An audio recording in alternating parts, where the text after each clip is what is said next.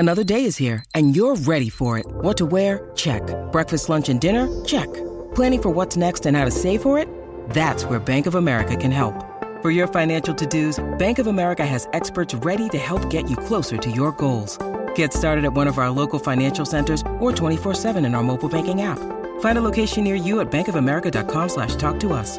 What would you like the power to do? Mobile banking requires downloading the app and is only available for select devices. Message and data rates may apply. Bank of America N A, member F D I C. When you need mealtime inspiration, it's worth shopping Kroger, where you'll find over thirty thousand mouthwatering choices that excite your inner foodie. And no matter what tasty choice you make, you'll enjoy our everyday low prices, plus extra ways to save, like digital coupons worth over six hundred dollars each week. You can also save up to one dollar off per gallon at the pump with fuel points. More savings and more inspiring flavors make shopping Kroger worth it every time. Kroger, fresh for everyone. Fuel restrictions apply. With threats to our nation waiting around every corner, adaptability is more important than ever. When conditions change without notice, quick strategic thinking is crucial, and with obstacles consistently impending, determination is essential in overcoming them. It's this willingness, decisiveness, and resilience that sets Marines apart. With our fighting spirit, we don't just fight battles, we win them. Marines are the constant our nation counts on to fight the unknown, and through adaptable problem-solving, we do just that. Learn more at marines dot com. You're listening to Affected by Altitude, a Purple Row podcast for and by Rockies fans. Thank you for joining us as we discuss all things baseball and Colorado Rockies.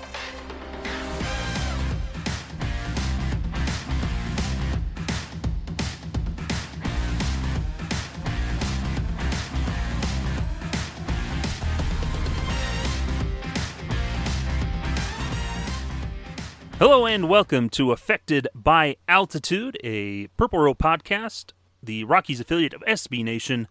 I am your early morning host here is recording, Skylar Timmons, joined by my fellow early birds, Mac Wilcox. Yeah, man, we woke up nice and early for this one. This is the this is the rooster recording. And Evan Lang. I don't know, it was nine o'clock that early. It is for me on an off day. Fair enough, but sometimes yeah. we record at ten o'clock, and that's not that much later. I guess, but even so, man, I like to wake up at like noon on days that I don't have to work. Yeah. That's like prime for me. I can't blame you there. I'm also a known scumbag, so that might be part of it, too. Oh, that's not true. That we know of. That we know of. It's an unknown known scumbag. Indeed. Well, we got a lot to talk about today. Uh, just more or less a lot of news and transactions, a lot of movement around on the roster. We had a terrible, uh, not so great start to our homestand that the Rockies will finish up uh, by the time this podcast is up and you're hearing it. But we had a rough go of it against the Royals and the Giants. So we'll talk about some of that. And then in the later half of the show, we'll talk about some of our, one of the best bullpen re- relievers that we have this year in Tyler Kinley, and prepping for the road ahead as the Rockies will get ready to go on a seven-game road trip out to the Pirates and the Nationals, so plenty to talk about. But since it is early morning recording for us, uh, we usually do these around noon other times, but nice and early today. Uh, icebreaker, if the Rockies were a breakfast food, what would they be? So I'll start with question. Mac. That's such a good question. I think the Rockies are pancakes, because when they're made well, it's just like the most delicious thing in the world, and nothing beats it. But pancakes that come out that are subpar can really be uh, gross and not a lot of fun to consume. And in that way, the Rockies can be like that sometimes. So that's my pick, is pancakes. That's a pretty good pick. Yeah. Yeah, when they're, when they're made well, it's nice and fluffy and yeah. everything. But in either Makes like, you feel good inside. Exactly. Or if they're homemade, you maybe you put in too much salt or something, mm-hmm. and they go super flat and rock hard. Exactly. Just Plus, like the Rockies. Pancakes taste differently when they're made at different elevations. It's a thing. I'm telling you. There you go. Yep. What about those, Evan, what um, you think? those Japanese, like, super, super fluffy pancakes that they have? Oh, so good. So good. Y'all got me wanting pancakes. Yeah, I, I haven't, haven't eaten yet. I haven't had breakfast yet either. Yeah, man. I'm going to make some pancakes after this. How about, all right, Evan, how about you? What's your answer? See, I'm going to say a breakfast burrito with green chili.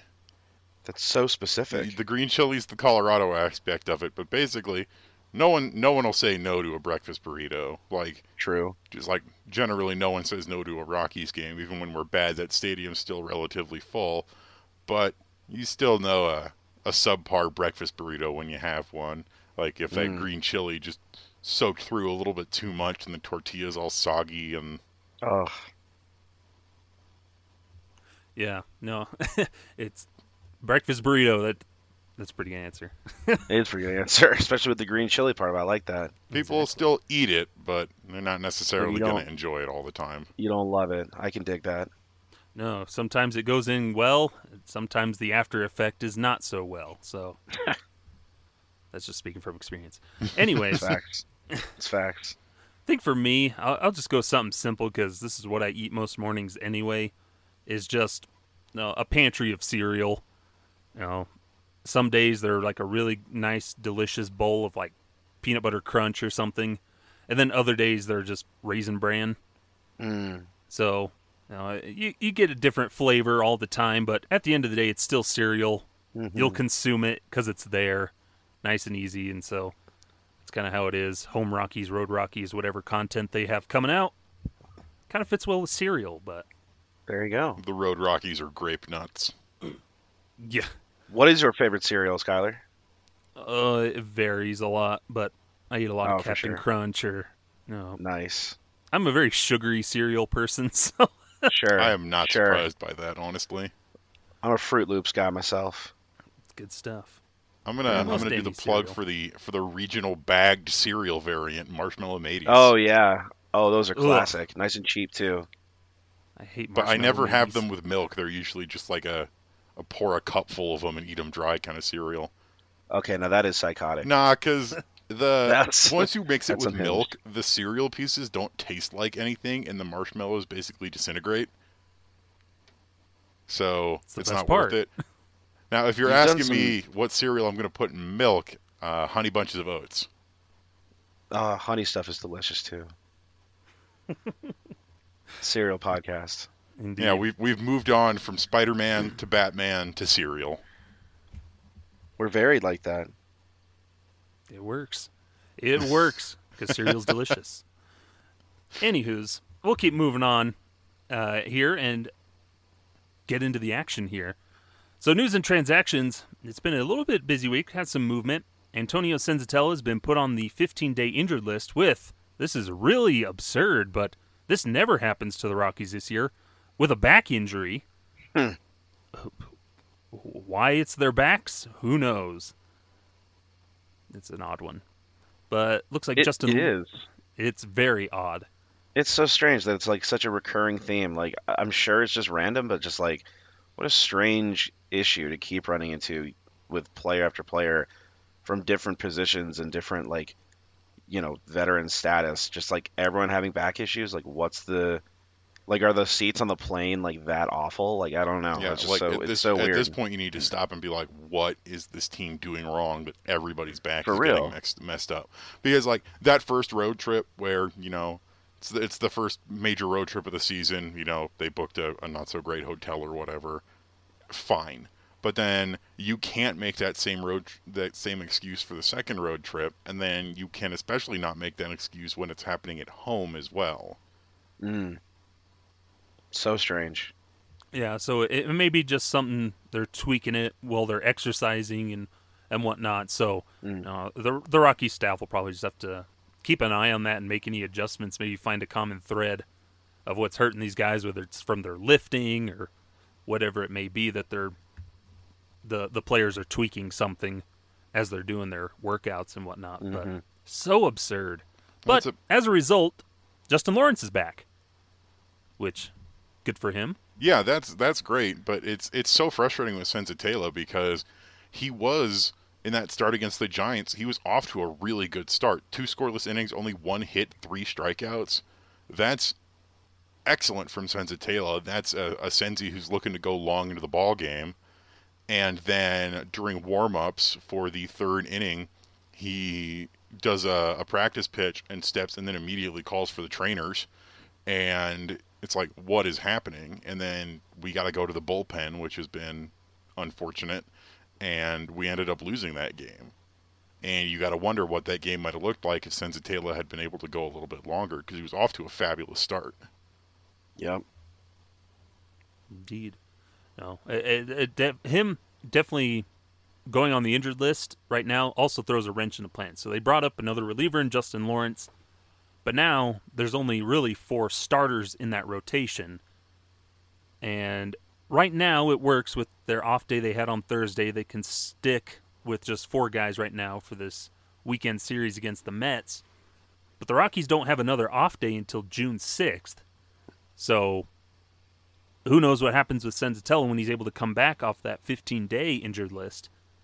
But who who do you think will take his spot in the rotation in the meantime? Do they call up Ryan Feltner again?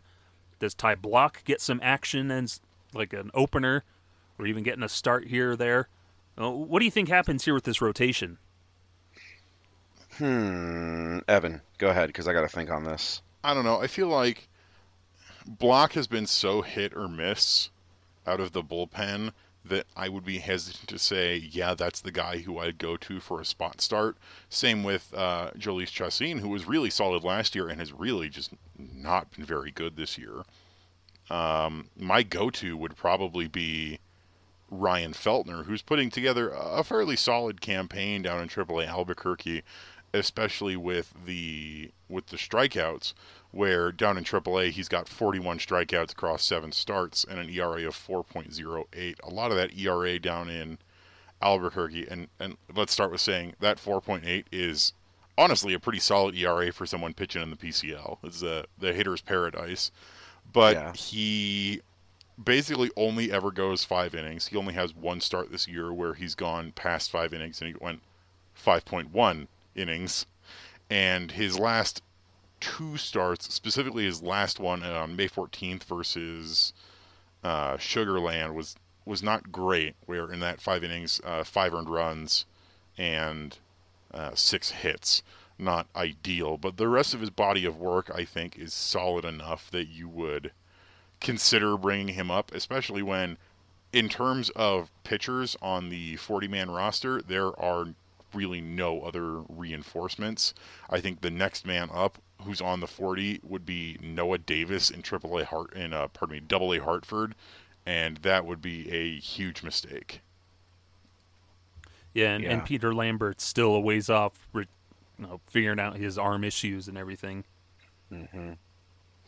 Yeah, I mean, Lambert mm. threw that. He threw that inning in um, in Albuquerque for rehab uh, earlier this week and looked pretty solid. Uh, he gave up an earned run and, and walked some batters, but he had two really nice-looking strikeouts that um, gives me a little bit of confidence in his recovery, but it's going to take a while for him to get stretched out. He really hasn't pitched this year, and for sure. He only threw one inning. So he's not a guy that we can go to at this point. So honestly, unless you call up Feltner, the answer has got to be Ty Blach, despite the fact that he's not really, I think, sitting at a point where he's who you'd want to pull in. He's got an E R A of five sixty-eight in ten appearances, uh, nineteen innings, thirteen strikeouts, and his last couple times out, he's he's not been great. Yeah. What's what's such a shame about that is that, like, if he wasn't hurt, the, I think the pretty clear answer would be Ryan Rollison. But obviously Rollison still got that shoulder issue that's kept him on the injured list so far this year. So I frankly have very little to add to this. I think Evan pretty much nailed it. Uh, Feltner is probably the move unless you want to have Ty Blach open. And I, I'm just not sure having an opener right now is the move. I think it'd be good to get Feltner an opportunity at the big league level just to get out there and make a major league start. Even if it goes poorly, even if you get knocked around a little bit, at least you're, you're still out there getting experience in a big league setting. It's good for guys like that. So I think I would probably prefer to have a Feltner start, but I also, I could see the Rockies choosing not to, and I could see them kind of going with the Ty Blach opener for just a game. I don't love openers. I think it's just a, a wear on your bullpen, especially for the Rockies, whose bullpen has not been very efficient recently, especially. So I don't love that idea, but, you know, maybe they don't want to burn an option or something like that. So I would imagine that, uh, just like Evan pointed out, those two scenarios are the most likely by far. Yeah. I mean, the bright side with Felty is that he's already made a spot start for the Rockies this year. Um, He made a spot start when we were in Philadelphia on that road trip. And he didn't do that bad for, you know, a rookie getting called up for, what, his third ever major league start. Mm-hmm. Uh, seven strikeouts, two walks, four earned runs across five innings pitched. Like, for what it's worth, he kept the Rockies in that game. And, and, and did basically kept every... them out of it. Yeah, that's the truth. Ugh. But then he d- he did basically everything you'd want to, you'd want your your rookie spot starter to do. Yeah, yeah. That's a good point. I, I will say the one thing with Ty Blach is I wouldn't mind.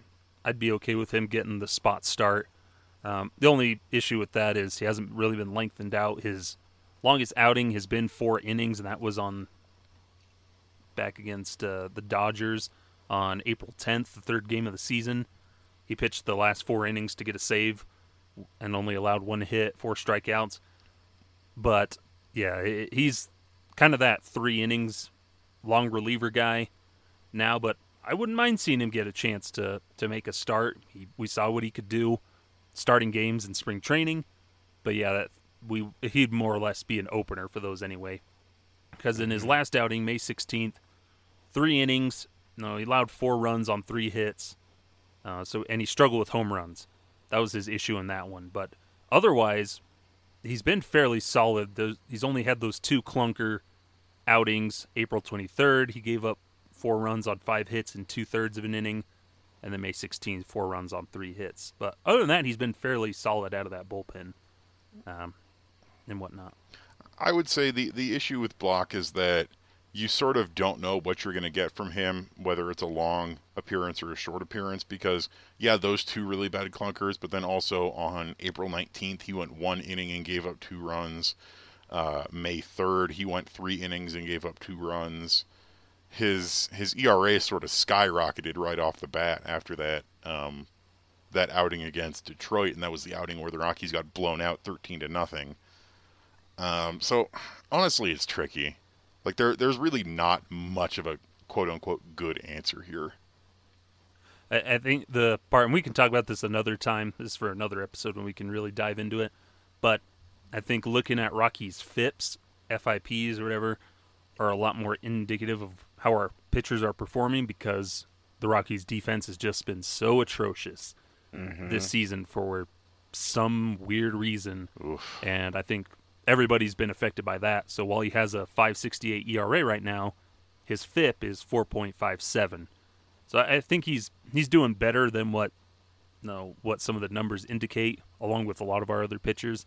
It's just that defense has really been struggling. But it'll be interesting Absolutely. to see what they do to to fill in that spot. They'll definitely do some more roster gymnastics and whatnot, but hopefully Senzatela can get back quickly off the fifteen-day I L, slot right back in and whatnot, but who knows?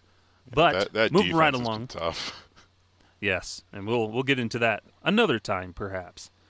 Uh, but moving right along, we had another swap here uh, in the catching department. Dom Núñez has been sent down. Bryan Serven called right ba- or called up, made his debut uh, in a no a new backup catcher swap.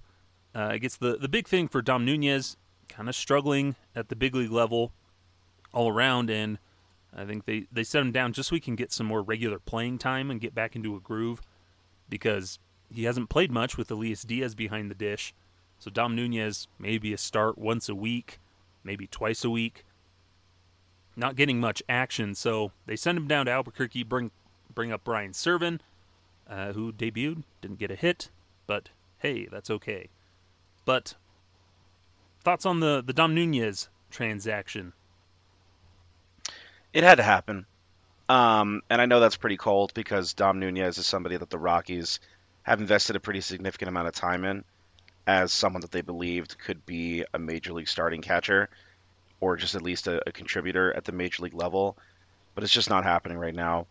twenty-eight at-bats in the season, which is obviously not the largest sample size in the world, but one forty-three average, O P S of four fifty-seven, two R B I, no homers, obviously. He has really struggled uh, so far in this season. Um, in those forty-eight at-bats, He's uh, only struck out seven times, so he's seeing the ball halfway decently. Um, but uh, excuse me, twenty-eight at bats. So he's not like striking out all that much, really. But like, I mean, a little more than you'd like. But it's just not lifting the ball at all. You know what I mean? Like he's just he's not really getting a lot of uh, good launch angle out of that. And like we mentioned a couple times now, the defense hasn't been spectacular either. Um, so I, I think that Dom Núñez is a guy that right now is just really on the fringe of being almost like one of those quadruple A players. And I know that sounds really harsh, as I said, because they've invested so much time in him, and we've seen the power, right? We've seen the the capabilities that he has in the past to absolutely blast baseballs out to, you know, right field when he pulls them. But right now it's just not there. Um, and with the Rockies offense kind of struggling these last few games, or, you know, why not get Bryan Serven an opportunity at the big league level? Why not give a guy a chance to get up there and kind of show me something? You know what I mean? I'm not sure they're going to stick with Serven for all that long, especially if Núñez can find his swing down in triple A. I think they might make that switch again before too terribly long. But it's sort of a uh, it's sort of a why not move. You know what I mean? Like you mm-hmm. gain you gain an opportunity to get a look at a guy that hasn't seen any major league playing time, and at worst you get an opportunity to have Dom Núñez get some, you know, good swings underneath him at the triple A level and bring him back up. So yeah, you know, it's one of those ones where I definitely feel for Dom. I, I, I think he has potential. I think there is a lot of pop in that bat, but yeah, to this point in the season, like I said, twenty-eight at bats is not the largest sample size, but it's definitely something that I think is going to help him, you know, in his confidence, and hopefully get him back in the big league team sooner than later, one hopes. Yeah, that's it. I think that's the hit the nail on the head there. He, you just need him to, to find that swing again, find some consistency, because Elias Diaz has been kind of scuffling as of late. And so when you have t- both of your catchers scuffling, uh, it, it's not a good time. And Núñez, exactly. We've seen him struggle on both sides of the ball. Defense has kind of been iffy mm-hmm. at times, which is a common thread for this team right now across the board. But go get him some action down in triple A, fine-tune some things, and hopefully you'll get right back into it and call him back up.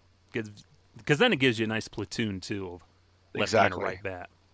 Exactly. And I think that's what they're looking at, is that idea of having the left-handed catcher and a right-handed catcher. Of course, you're not going to move Diaz. He is clearly the starter uh, behind the plate. He's entrenched as their main guy. So in that sense, yeah, go ahead and get Núñez some time to sort of recenter himself. Yeah, the the thing with Dom Núñez, and I love Dom, um, but he's very much a three true outcomes kind of hitter. Totally. Where he's going to strike out, he's going to walk, or he's going to hit a home run. And we saw that last year where in two hundred twenty-eight at-bats, he hit one eighty-nine, but had ten home runs, and also, you know, twelve doubles, three triples.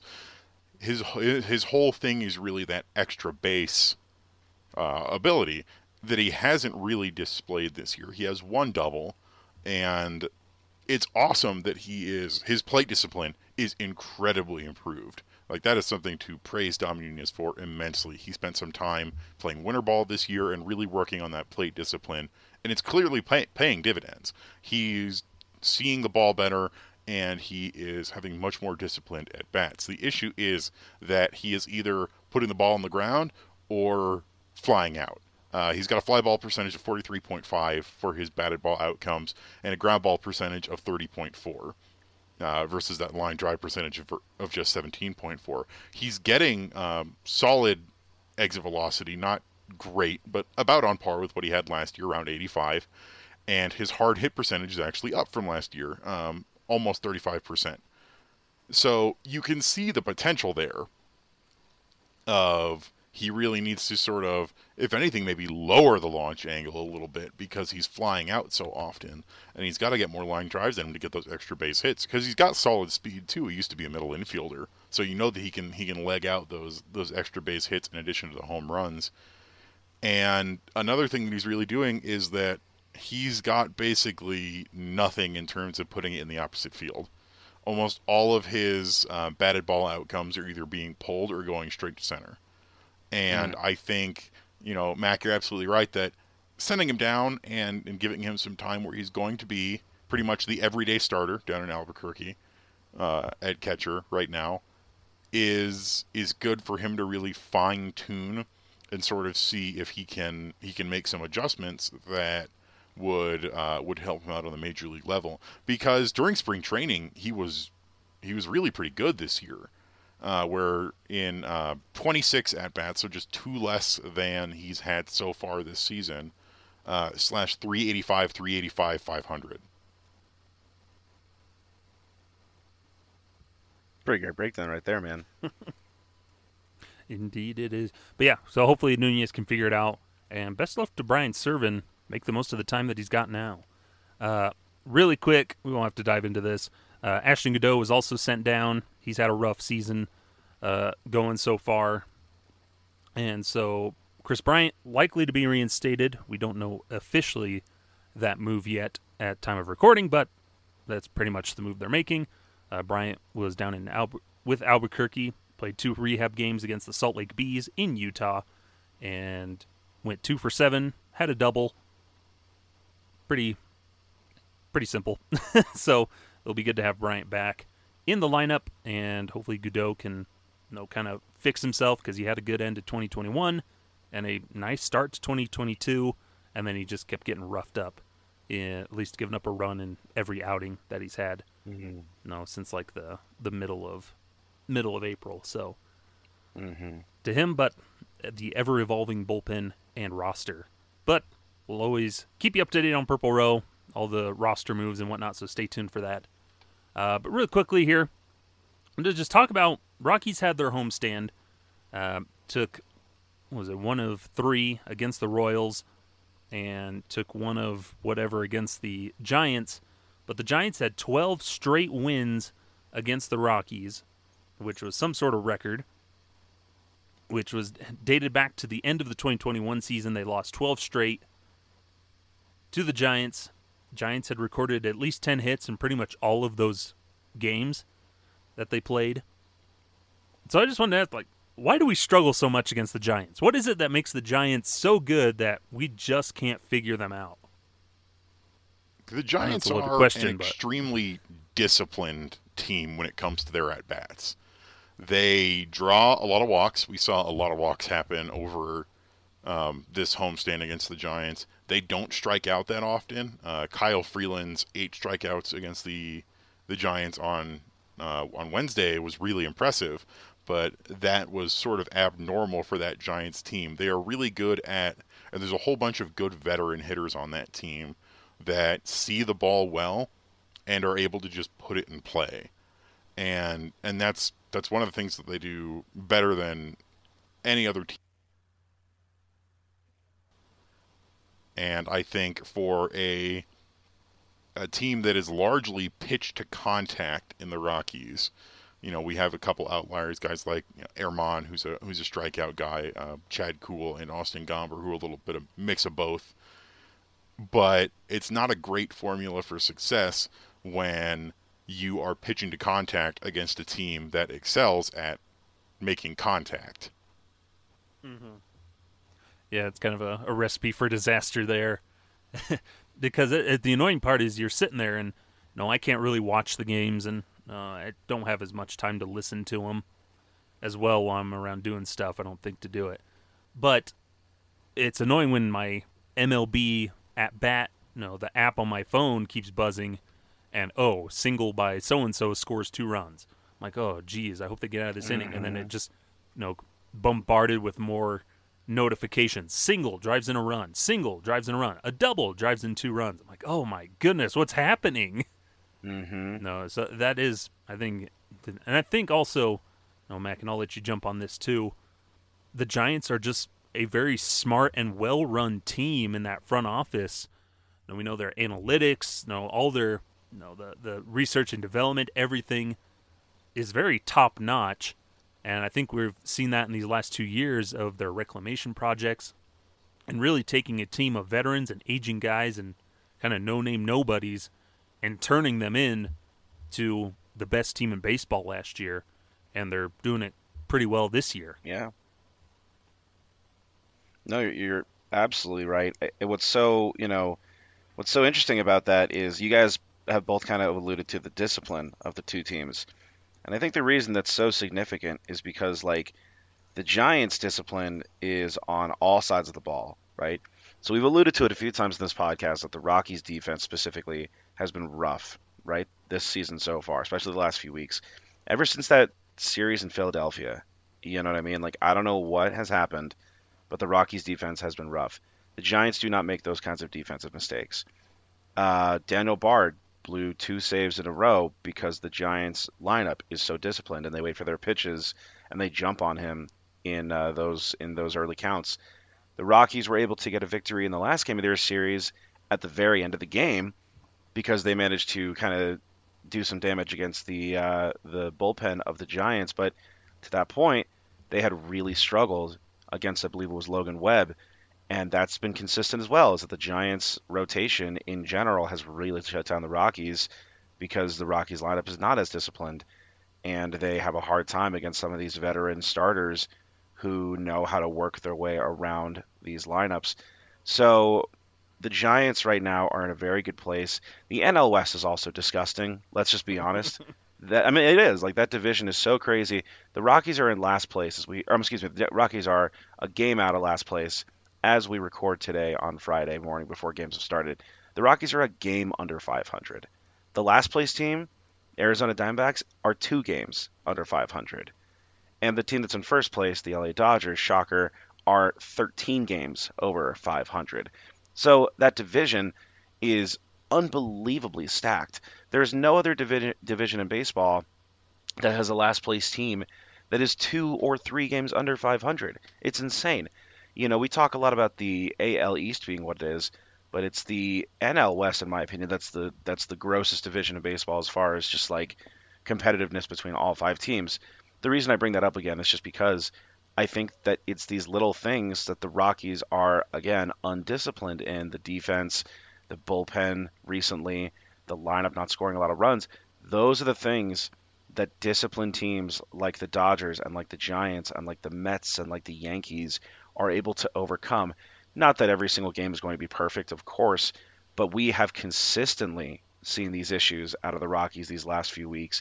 And I think that is the major difference. If the if the Giants have a bad defensive game, more than likely they're going to get that figured out at least by the next series, or if not the next game. Unfortunately for the Rockies, the defensive miscues that we talked a lot about in Philadelphia, while they may have not been as prevalent or as as much, you know, occurring recently, we're still seeing a lot of the same errors from, unfortunately, guys like Ryan McMahon. Jose Iglesias has had a couple. We've had some weird plays at the plate with wild pitches and things like that.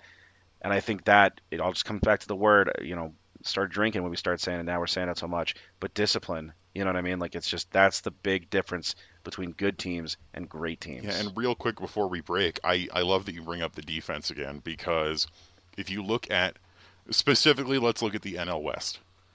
All three of those front-runner teams, the Dodgers, the Giants, the Padres, are well below league average in terms of errors committed by their defense. So league average is sitting at about mm-hmm. twenty-one right now. Uh, Dodgers have only nineteen errors on the season. Giants have only eighteen. And then the Padres have the second least at fourteen. And then you look at the two um, the two teams lagging behind in the N L West, and the Rockies and the Diamondbacks. The Rockies have the fourth most errors in the entire league at twenty-nine. And then the Diamondbacks have the most at thirty-three. It's not a coincidence. No, it's not. It's not. And and you combine that with everything else, and it's just it's another thing to look at. Of the Rockies need to be playing so much better than they are, so much more disciplined than they are, if they actually want to stand a chance in this division. And thankfully, the division is still pretty close right now, but you need to keep it from really getting away from you. Absolutely. Yeah, and I, I think that's the thing that I that really sticks out to me. Is I think it, again, goes back to something we've talked about the Rockies for years and years, is the preparation, the development, like the, the research and analytics department is still, I think, just years behind a lot of these other teams that we're seeing successful, because The Giants come in. They're facing Antonio Senzatela. They have a plan. They know he's throwing first-pitch fastballs, and they're jumping on him. You know, they're mm-hmm. not missing them. They know exactly what's – it feels like they know exactly what's coming a lot of the time in some of these better teams. So they know, oh, pitch recognition, that ball's outside. I'm not swinging. So they're going to draw their walks and whatnot. They have really good plate discipline, plate vision. And I think a lot of that goes into their analytics department. I know those that are there for the Rockies are doing the best they can. You know, they're doing well, but they still need that help. And I think that's something that's still lacking for the Rockies, where they need to flesh out that analytics department to really help boost, prepare the team so they can compete, so they can know that uh, Logan Webb's going to throw this pitch this time.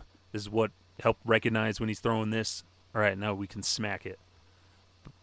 one hundred percent. So a lot of problems with the Rockies, but they, at least they broke that losing streak against the Giants. Yes. So, yes, twelve games in a row was enough. Yeah, take, take and, the small victory of finally breaking the streak of being the first team to get defeated by the Giants twelve times in a row since they moved to San Francisco.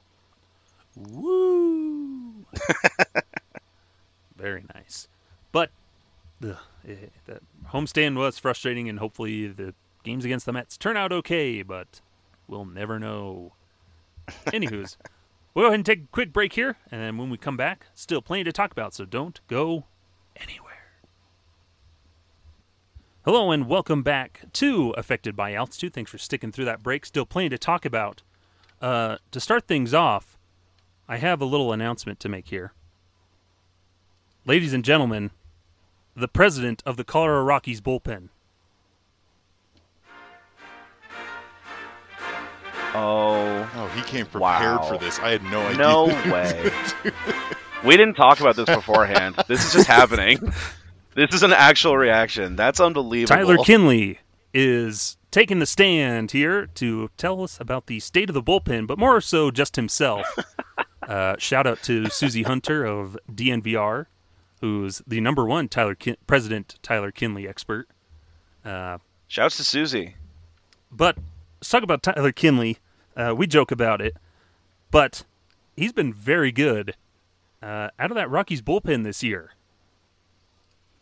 As of, let's see, as of today, Friday, May twentieth, he's one and oh. He has a point six three E R A in fourteen and a third innings pitched. He's given up four runs, only one earned, thanks to that glorious Rockies defense.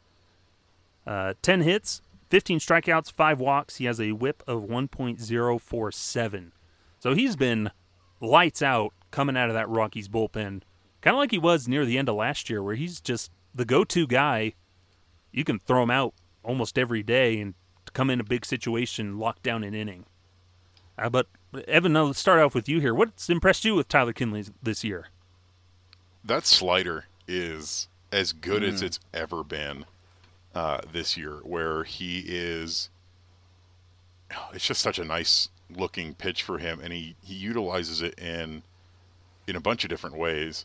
Um, but that slider of his is – Um, his put-away pitch. He's putting away um, thirty-three point three percent of batters and forty-six point eight percent whiff percentage on that slider. And he he really can kind of pepper it all over the place. You can see, if you look at his Baseball Savant page, of sort of its general end location of where he prefers to put it. But you can see it break in a majority of different ways, and it's really working for him just so well. Um, he he's basically living one hundred percent strikeout four-seam fastball right now, and you know he's thrown like one changeup this season and maybe a sinker four times, but the re- the results have been something you you can't really ignore. Where he's really only had the one bad game, uh, and that was back April twenty-eighth against the Phillies, where he walked three and had that four-run, one earned run game. Um, thanks to some of that Rockies defense in addition to the walks.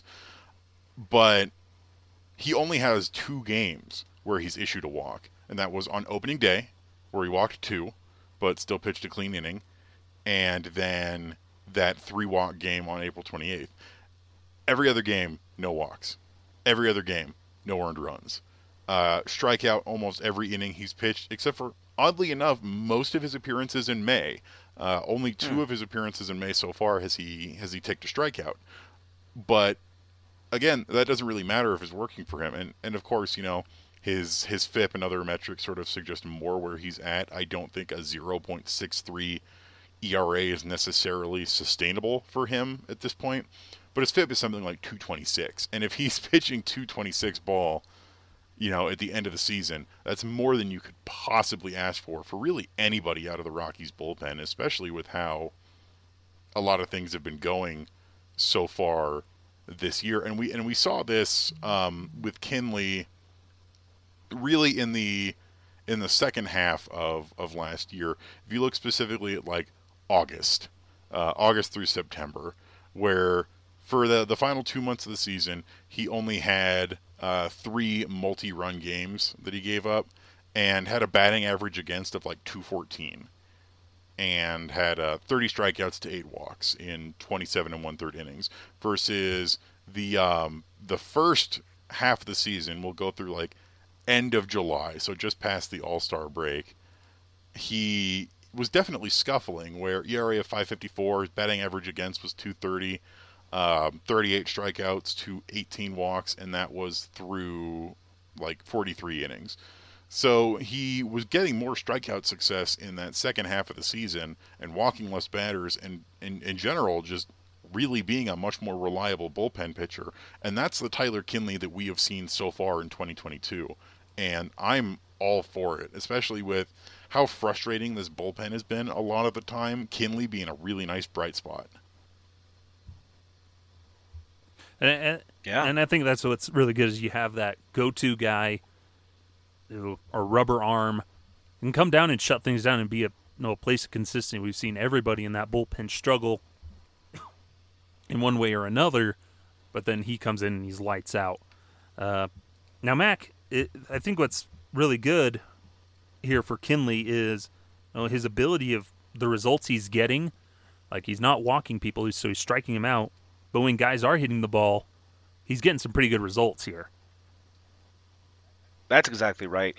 Um, you know, the very first article that I wrote for Purple Row as part of the Purple Row staff was an article in March of twenty twenty-one about uh, Tyler Kinley being the next Rocky shutdown reliever. This is right after we got the news that Scott Oberg was going to be missing some significant time with uh, more blood clot issues.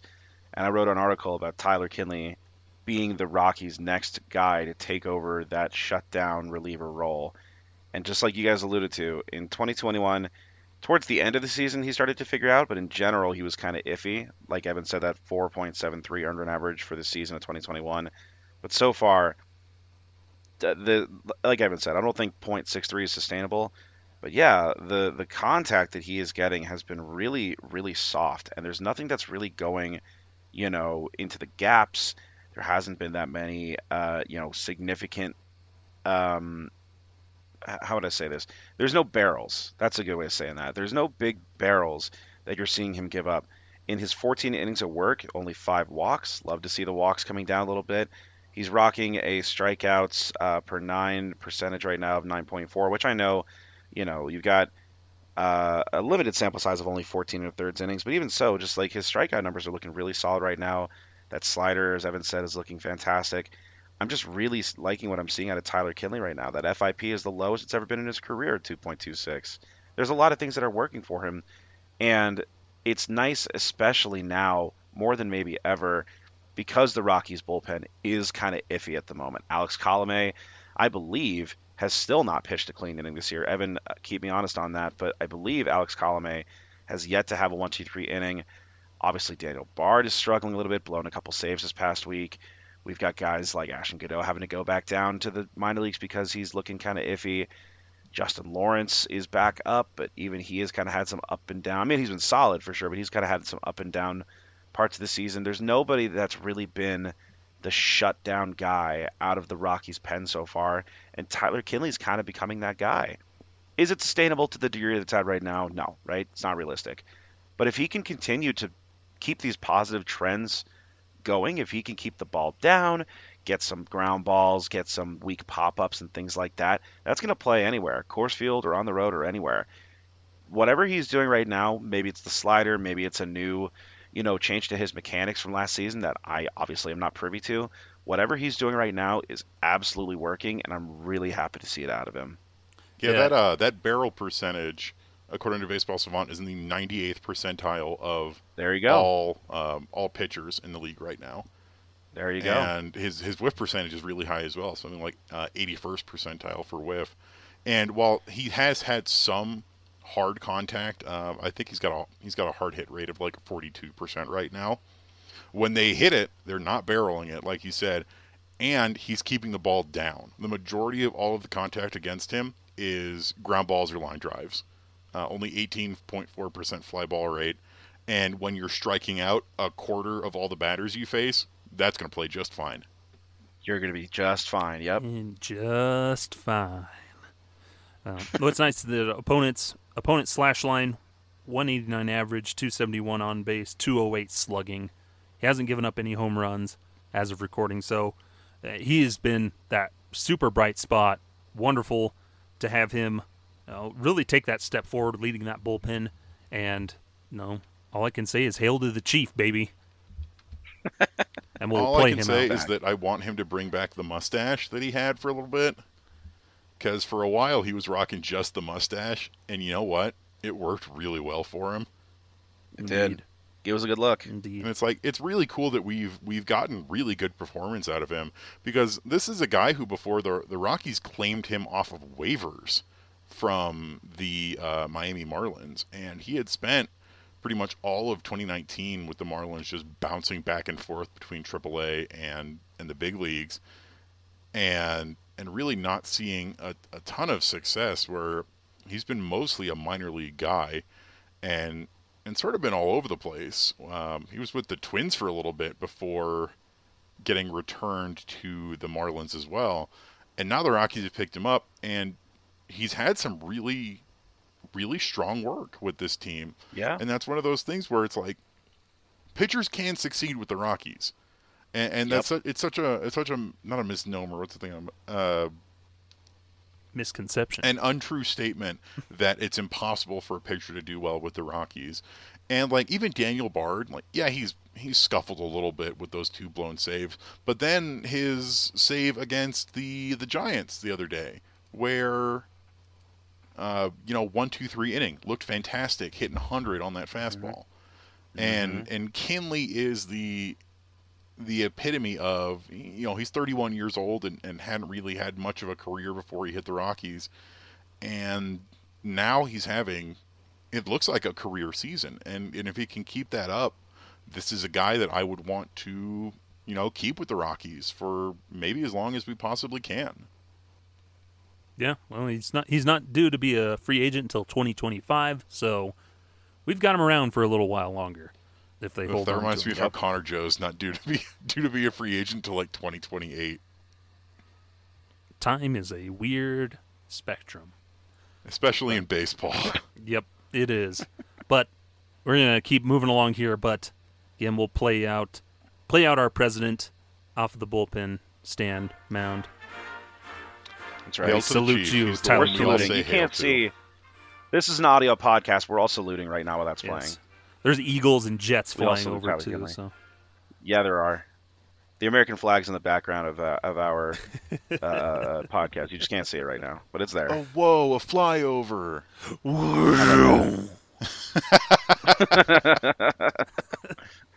Amazing. And thank goodness for public domain music. That's exactly right. I made sure I checked that before I played it. Um. I appreciate that. Otherwise, it's going to be real awkward having to edit that out.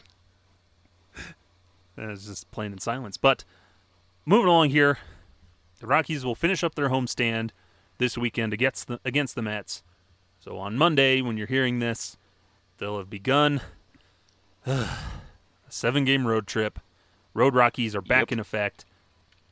A little bit better matchup, though, hopefully, heading out to the east to play, or I guess the central to play the Pirates, and then to the east to play the Nationals. So it, we're all a little weary of Rockies going on the road. Their last road trip uh, was not very good against the Diamondbacks and Giants. So we're gonna go, to say the least. So we're going to go play some other teams that are kind of scuffling a little bit. But I guess what needs to happen to have a successful road trip here? Now, what's your expectations to have a, a Rockies successful road trip? The bar is very low, but no, what what needs to happen? What do they need to focus on to improve to consider this a successful road trip when it ends? Score runs. Seven games against not very good teams. And that's not me, you know, I'm not trying to bash these teams in any way, shape, or form, but Pittsburgh is six games under, there's usually five games under at time of recording, and Washington is thirteen games under. Okay? Neither of these teams are very competitive at this time. I would say that for this to be considered a successful road trip, the Rocks have to go four and three.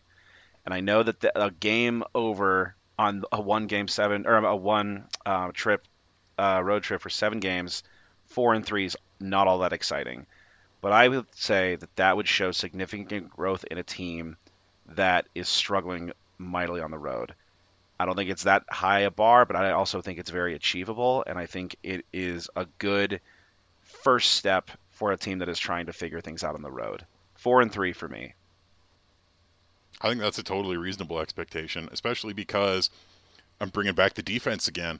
The, yep. the Nationals and the Pirates are two of the three teams with more uh, defensive woes than the Rockies are having, where um, Diamondback, the Diamondbacks have that thirty-three and the Rockies have that twenty-nine errors. And smack dab in the middle of the two are the Nationals with thirty-two and the Pirates with thirty. So, you know what? The the key to these games for me is playing clean, solid, fundamental baseball. No more yes. weird not taking the ball to the bag yourself for that and missing the double play. No more throwing errors, no fielding errors. If the Rockies can hold themselves to, I'll be I'll be generous and say one error through this road trip, that's a winnable road trip right there. Absolutely. And then, of course, the bats need to happen. What do you got on this, Skyler? What's your what's your what's your barometer for success on the seven game road trip? Uh, hit the ball. I think that, that's okay. my biggest Good. thing is, you know, just string together at bats. You know, this like we talked about last time. You know, we're talking about Jose Iglesias being so good on the road with that four hundred average on the road, making tons of contact. That's what the team needs to do is just focus on being Jose Iglesias right now on this road trip. Just make contact.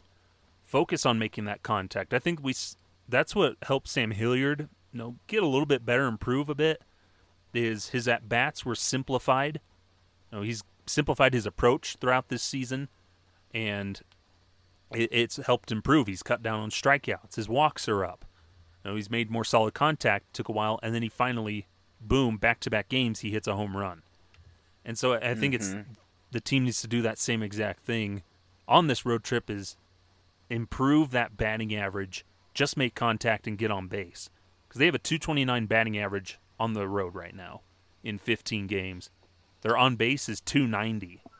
So I'd like to see both of those get bumped up, and that means simpler approaches. Put the ball in play, get a base hit, you know, string together those hits. Take your walks where you need them, uh, and yep. cut down on the strikeouts. And that, that would be the biggest indicator of success. Then on the other end, I think we can all agree, pitching side too is, well, the pitching has been great, but it's also kind of faltered at times because of all that pressure on them. So when it, everybody's mm-hmm. working in tandem and throwing scoreless innings, limiting runs, and then scoring a ton of runs or scoring more than you usually do.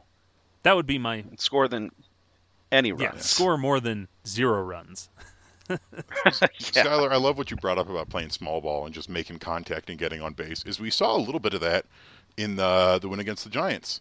Um, in, yes. In sort of what started the the kind of quote-unquote rally for the Rockies winning that game is Connor Joe comes in, gets on base, and Charlie Blackmon, instead of swinging for the fences, sacrifice bunted with no outs to advance the runner. And that was like exactly the kind of thing that the Rockies have been needing to do is play more more small ball. The home runs are great.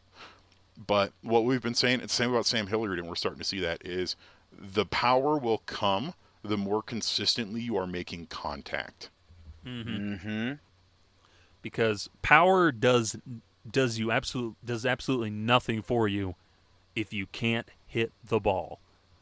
And we've seen that yes. a little bit with Elias Diaz, where he has taken some monstrous swings, like swinging out of his shoes to try and just, that baseball got to die and I got to be the one to do it. But when he's not putting the bat to the ball in a meaningful way, that power means nothing. He's going to strike out, or he's going to he's going to drive it right into the dirt, and it's going to be a ground out or a double play or something like that. Mm-hmm. And I think it would be nice to have Chris Bryant back in the lineup. Uh, again, just he has a very nice, you know, con- compact swing to make contact, and so I think getting him in there just adds a little bit more to that to that lineup, hopefully. But yeah, you know, the, the power does you nothing if you can't hit the ball. You know, and that's it, why you know Jose Iglesias and Yonathan Daza have been two of our better hitters right now, mm-hmm. and and that compact swing is a thing that helps uh, Brendan Rodgers a lot. Is that Rodgers has been hugely improved in the month of May, and a big thing is he's making good contact. And and I'll let Mac hop on this too. You know, we hear so much about the dead ball this year, where home runs aren't working for teams as much. You know, so not as many home runs because of the weird ball this they're u- apparently using this year. So you can't rely on home runs and whatnot. So you got to use that small ball. Yeah, that's exactly right. C J Cron is the N L leader in home runs at the time of this recording on Friday before games have started. He's got ten home runs, again, more than anybody else in the National League at this point, and actually tied with Pete Alonso, but the Rockies are in fourth place. And, you know, it just goes to show that you can't just live on long balls. That was the name of the game for years in sort of the late nineties and early aughts, that, you know, home runs were the way to, to score uh, any sort of offensive uh, significance. And now it's just not, it's not where it's at, especially for a Rockies team that doesn't have the sort of power hitters that they used to. Nolan Arenado and Trevor Story and even Troy Tulowitzki and Todd Helton, those guys are not on this lineup anymore. Ryan McMahon has some power for sure, and Brendan Rodgers can, you know, run into one. But it's not like the Rockies are going to have three thirty-homer hitters, mm-hmm. right? Chris Bryant's obviously the odd man out here in this situation because he is a home run hitter who doesn't have any yet on the season. But I don't know. I I, I don't know about y'all, but I kind of prefer Chris Bryant do what he did in April and be an average guy. You know what I mean? Mm-hmm. I, what I mean by that is batting average guy. I, I like Chris Bryant more as a hitter that's going to spray the ball into the outfield for base hits and doubles than a guy that's going to hit two thirty with uh, twenty-nine home runs. You know what I mean? I think that that is something that might be a change he's been trying to implement. I don't know. That's just happened. That's happened what I noticed in the first month of the season. But either way, this is not the power hitting Rockies lineup that we've seen over the last few seasons. And that just goes into the change of the identity that they're looking for. They are a pitching and defense oriented team when they want to be. If they're playing at the level that they want to be, they are a pitching and defense-oriented team. They're not going to bludgeon you to death. Gone are the days of the games that the Rockies win eleven to nine, right? We still get those. It happens. But that is not their M O anymore. The Rockies want to win games three to one or four to two on the backs of their solid defense and great rotation and good enough bullpen. Hasn't happened in the way that they wanted to recently, obviously, but that is what they want to do. And, you know, guys like uh, Brendan Rodgers and Ryan McMahon are integral to that because they're going to do enough behind the behind the plate. They're going to do enough at the plate and do enough in the field to ensure those victories again mm. when everything's working properly, which it hasn't been recently. But, you know, hopefully they'll figure that out. And yeah. those are those are two really good players to bring up, C J Cron, Ryan McMahon, and then Brendan Rodgers as well, is that while we haven't seen a ton of home runs from this team in the month of May, those three hitters are hitting really well. Where Brendan Rodgers, yes, they are. Almost every single game in May, uh, so, like he has nine multi-hit games in May, and C J Cron and Ryan McMahon both have like seven or eight. So they are not you know, hitting home runs necessarily. C J's only got three in the month of May, and two were in the very beginning. But, you know, C J's doing his work. He's getting on base every day. Ryan McMahon's mm-hmm. getting on base every day. Brendan Rodgers is getting on base every day. Connor Joe, Yonathan Daza, Jose Iglesias, they come into the game and they get on base. And that is what is making them some of the most valuable hitters on this lineup so far. Our, our team leaders in WAR for position players are C J Cron, Ryan McMahon, Connor Joe.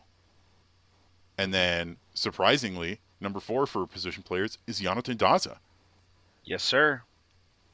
And and he's doing the same thing of he's putting the ball in play. He's getting on base. Daza has like a twelve-game hit streak at this point and something like a fifteen-game on-base streak. Mm. And if he's the truth, and man. That's a thing that's got to keep playing, and everybody's got to start getting into that of hitting home runs is awesome. When Randall Grichuk hit that home run against the Giants, that was great. Loved that. But he also needs to be able to get on base regularly as well. Mm-hmm. Yeah, and, and that kind of really quick here before we wrap up, on the road – the Rockies have roughly about one hundred less hits on the road. They played seven less games on the road. Seven plus, about ten pl- less games on the road. And they have twenty less doubles. They have the same amount of triples somehow, which is weird. Interesting. They have yeah. seventeen less home runs than at home. Only thirty-six R B I on the road, as opposed to the one hundred thirty-two plus at home. And then wow. thirty-six walks, uh, and they have one hundred thirty-one strikeouts. At home, they have one hundred fifty-eight strikeouts and seventy-five walks, and they've only played you know, a handful of games more. But like you're saying... What was the R B I again? Will you read the R B I so one more time? At home, Sorry. They have one hundred thirty-two plus R B I, factoring in this Mets series. And yep. on the road, they have thirty-six. They've That's They've Crazy. Driven in thirty-six. They've scored forty-one row, runs on the road, as opposed to one hundred. Of everything you just said, that's the stat for me. That's wild. Yeah, forty-one runs on the road, just thirty-six runs driven in. So it, it's they need to score more on the road. Get hits, get on base. The Rockies shouldn't necessarily lead the league in home runs, but they should lead the league in doubles. At least that's the I think that's the mark that they need to shoot for is. Lead the league in hits and doubles. Because mm-hmm. start doing that with all that spacious outfield grass, get used to swinging for the gaps. I think that would do a, a lot more because then altitude yeah. doesn't really matter if you're not hitting it.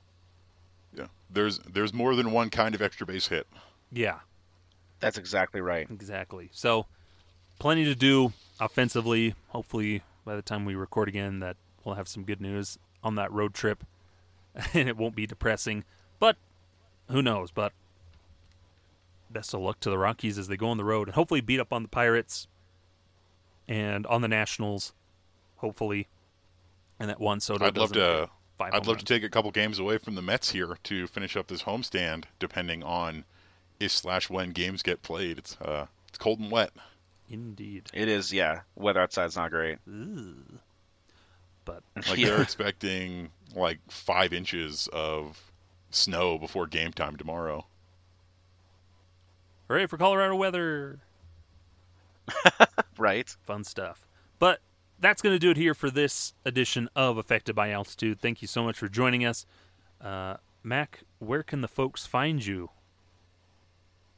Yeah, man. So, as always, appreciate everyone listening. Uh, just a quick you know, affirmation that I love, I love doing this stuff. I'm very grateful to get the opportunity to do this. So, just, thanks for everybody listening and to Scholar and everyone as always.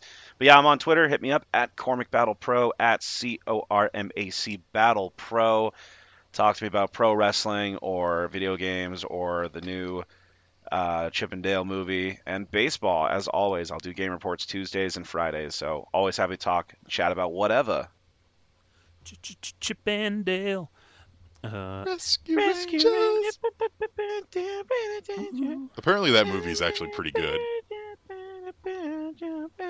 You guys can be doing your outro. I'm just going to keep doing this.